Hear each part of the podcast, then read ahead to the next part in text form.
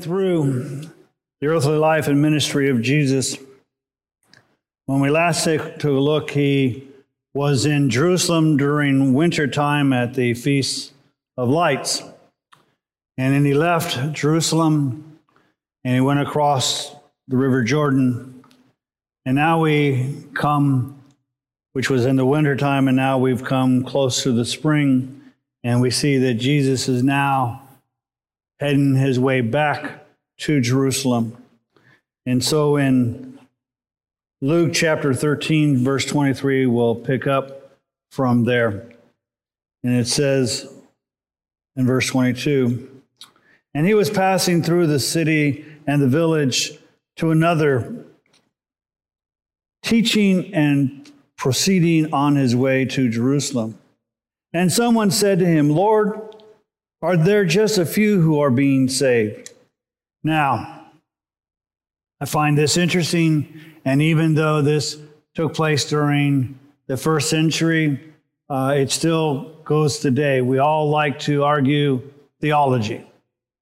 For you see, in their theology, there were two views that all of Israel would be saved. And then there was the other view that no, not everyone from Israel would be saved. And so there was this controversy, and so they asked Jesus, Is there just a few being saved? I find uh, while I'm very much uh, in favor of having correct theology, uh, we have this tendency to fight more about whether we're right or wrong. And then because somebody disagrees with our theology, we somehow think that they're less than Christian or maybe not even saved. So people will have these heated discussions about uh, predestination versus free will, or whether you're pre trib, mid trib, or post trib rapture. And, and I've kind of experienced from all sides in the sense of when you have a disagreement with somebody, somehow all of a sudden they don't think you're saved. And so uh, that's kind of, they're asking Jesus to kind of solve this the- theological point. But notice what Jesus does. He does not answer the question directly. He says this, and he said to them, Strive to enter through the narrow door. For many, I tell you, will seek to enter and will not be able Jesus doesn't answer the question about few or many. What he says is the question is, what about you? And we are all so often worried about the world that we forget to think about us. What is our journey? What is our destination? So Jesus uses the term door uh, because he has, in his other teachings, talked about that he is the door, he is the way. He is the truth. He is the life. And um, so a lot. So basically, Jesus announces that there is an exclusive way to heaven. Now, a lot of people think that we Christians are so exclusionary. Well, heaven's not my home. It will be, but I didn't create it. I didn't set the rules. God did. So if you have a problem with God being exclusionary, I suggest you take it up with him. But I suspect the answer will be you won't have the words to say. Because when you come in front of a holy God, you will be like Isaiah, who says, I'm a man of unclean lips, and I come from a people of unclean lips. Woe is me. And so I want to use, instead of a doorway, something that we're more kind of familiar with, and that's a street or a highway. When I was a child, I would go with my mom from Los Angeles to Virginia, and we would do that every summer. And we would take Route 66. Now, I'm showing my age because some of you all you know about Route 66 is either it used to be a really old television show that was in black and white, or you might have heard it through some kind of music or whatever.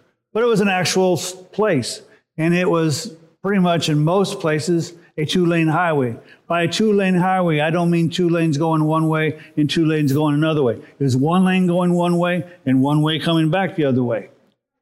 And it, we would go there, and Route 66 would basically end in uh, about Little Rock, and then it would head up towards Chicago. We would take a different highway.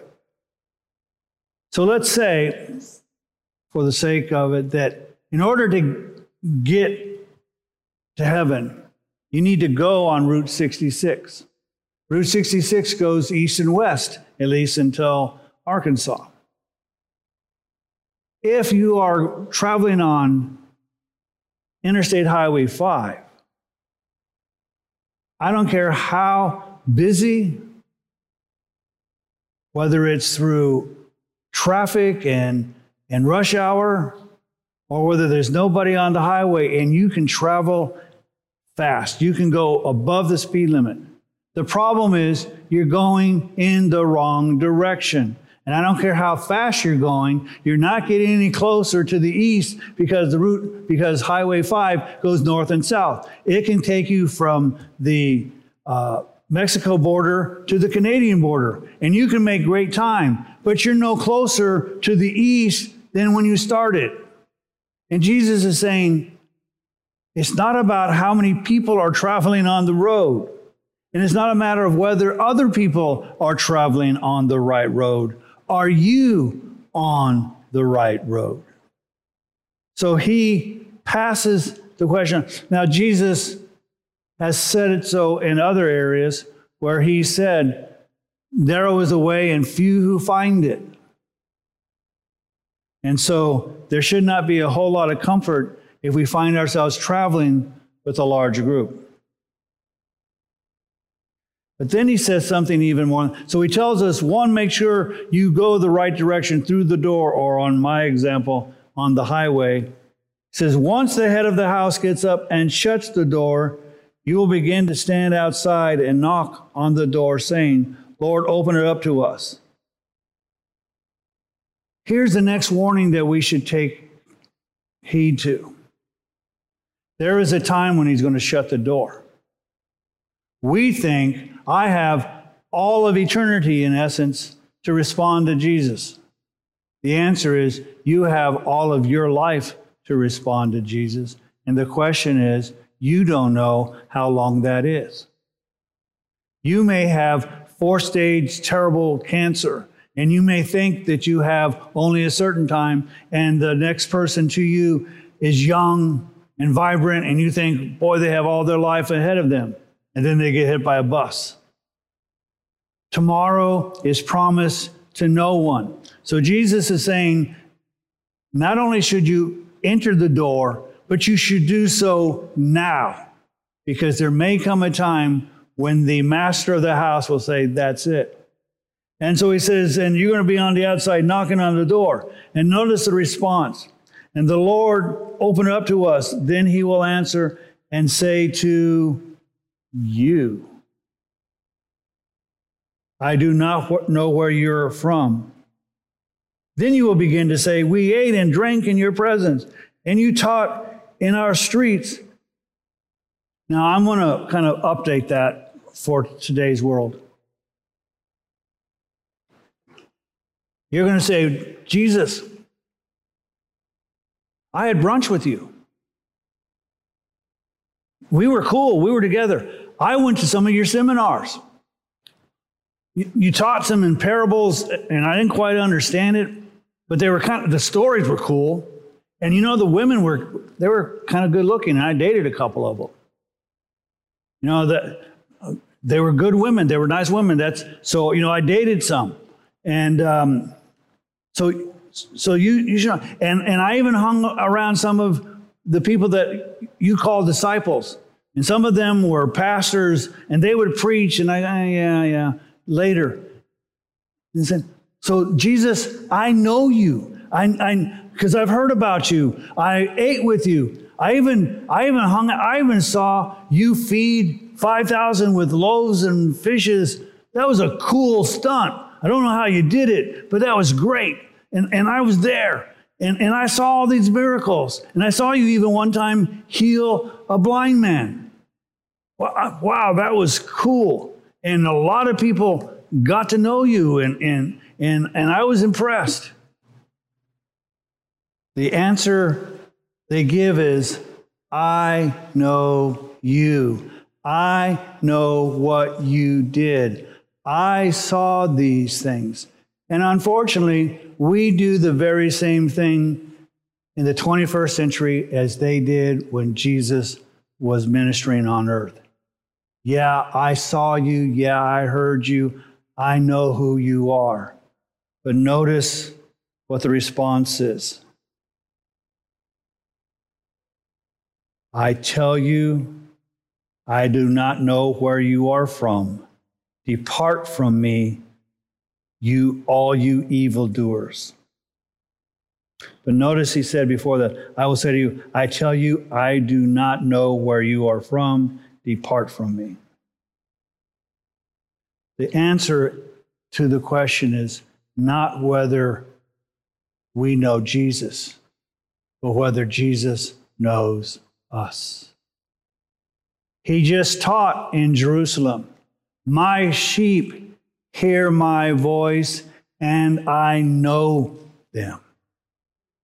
He is consistently, this isn't a new teaching. Jesus is telling him it's not so much whether you know him, does he know you?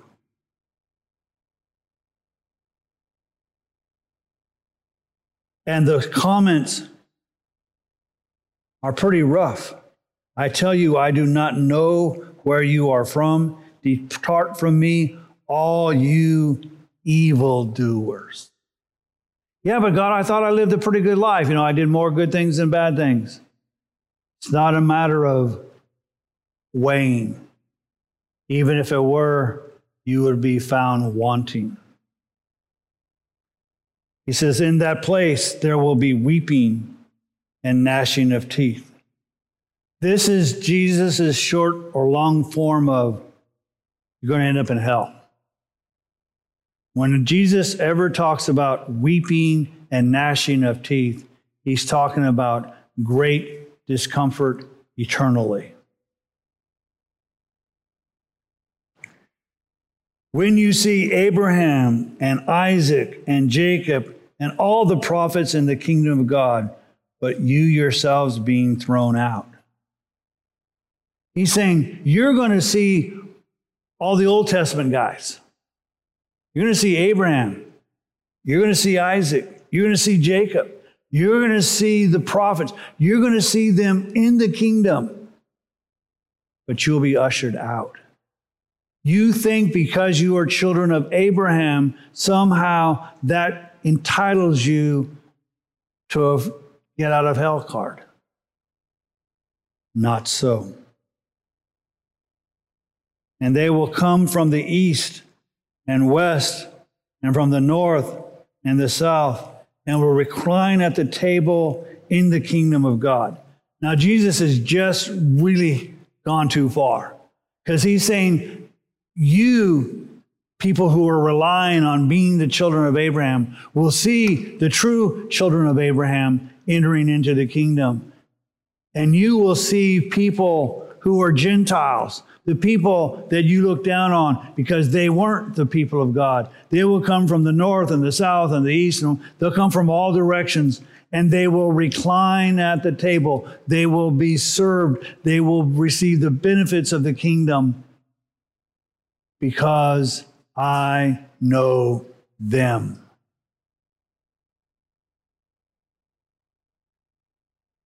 And behold, some are last will be first, and some who are first will be last. For you see, it has taken Abraham and Isaac and Jacob and Moses and Isaiah and Jeremiah and Daniel and Nehemiah and Hosea and Haggai and John the Baptist a long time to see the kingdom of God. They may, have been first, but they are now last. And the people coming from the north and the south may have been last and they're getting there, but they're first.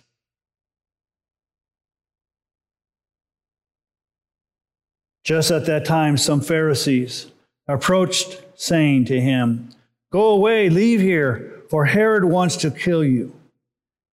Now, I don't know if you catch it, but I find this mildly ironic. Because every time Jesus teaches, the Pharisees pick up stones to kill him. They're really worried about Jesus' life. You would think if they were being honest, they would say, Herod's, they wouldn't say anything. Let Herod get rid of him because that's what they want. But you see, it's not necessarily they want his life at this point. They want him out of there. They don't want him teaching. They don't want him going to Jerusalem. They don't want him doing what the Father has called him to do. So they tell him about a threat. Oh, Herod, the king, you know, and after all, he beheaded John. So he's somebody to take serious. So you need to get out of here. I know you're heading toward Jerusalem, but that's a dangerous place.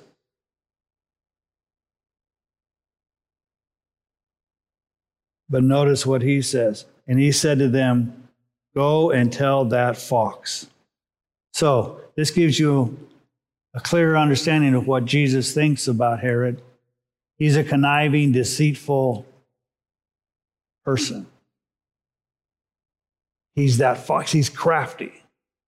So you go tell him. So Jesus isn't saying, Oh, you, you told me this for my benefit. You told me this thinking somehow I would cower. So he says, Go tell that fox, Behold, I cast out demons and perform cures today and tomorrow, and the third day I reach my goal. Now, Jesus isn't saying in three days he's going to be in Jerusalem. He's saying that he has a plan, an agenda, and those, those plans are to continue to teach, to continue to heal, to continue to minister. And he is going to do that regardless of the threat because he knows what the Father's plan is, and he's following the Father's plan day after day after day. So many of us want to follow God when we are in a threat. God saying, Jesus is saying, I'm following the will of the Lord every day, threat or no threat. I'm not changing what I do because there may be a threat. I'm continuing to minister. Nevertheless, I must journey on today and tomorrow and the next day for it cannot be that a prophet would perish outside of Jerusalem.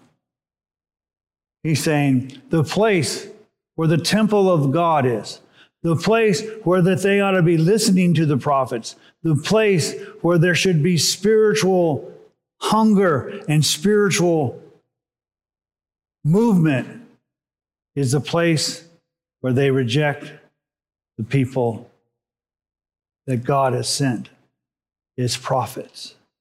Now, not every prophet died in Jerusalem, but many did. And Jesus is saying, if Herod is a true threat, then it'll happen in Jerusalem, which it will. And then he says this O Jerusalem, Jerusalem, the city that kills the prophets and stones those sent to her. How often I wanted to gather your children together just as a hen gathers her brood under her wing, and you would not have it. We love the verse that says, For God so loved the world that he gave his only begotten Son, that whoever believes in him would not perish, but have everlasting life. Because we think about that and we think about all the people who will come to him, all the people that are going through that narrow door, and we think of that. This is a tremendous statement of love. Jesus is saying, I love those people who hate me. I love those people who reject me. I love those people who will crucify me. We think about God's love and how he loves us. And yet we were enemies of God at one time. And God is saying, I love those who even reject me. It's not just that he loves the world. And he demonstrated that love on the cross when he said, Father, forgive them. They do not know what they're doing. He showed his love by forgiveness even when they crucified him.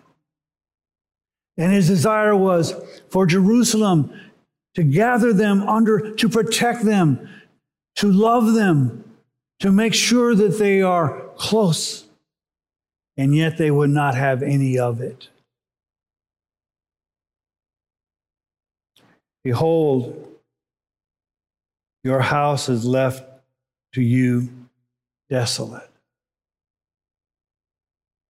And I say to you, you will not see me until the time comes when you say, Blessed is he who comes in the name of the Lord. A prophecy of Jesus that is going to happen in a short period of time. On that Sunday before Passover, he will enter Jerusalem, not before, as he says, You're not going to see me in Jerusalem before that day. But when that day happens, you will say, Hosanna, blessed is he who comes in the name of the Lord. You see, Jesus is always in control. He laid down his life for us. He had authority to lay it down and he had authority to pick it back up. Jesus was in control even when we think he isn't. And Jesus is in control of our lives when even we think he isn't.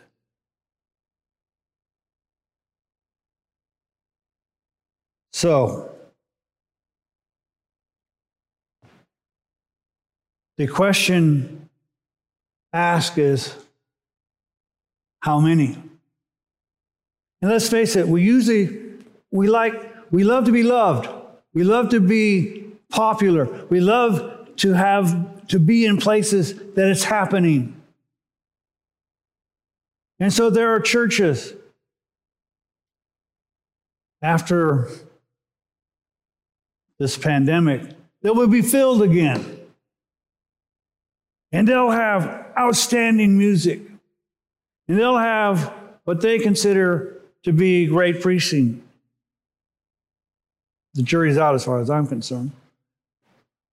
And they'll say, well, because this place is filled, this must be where the Lord is.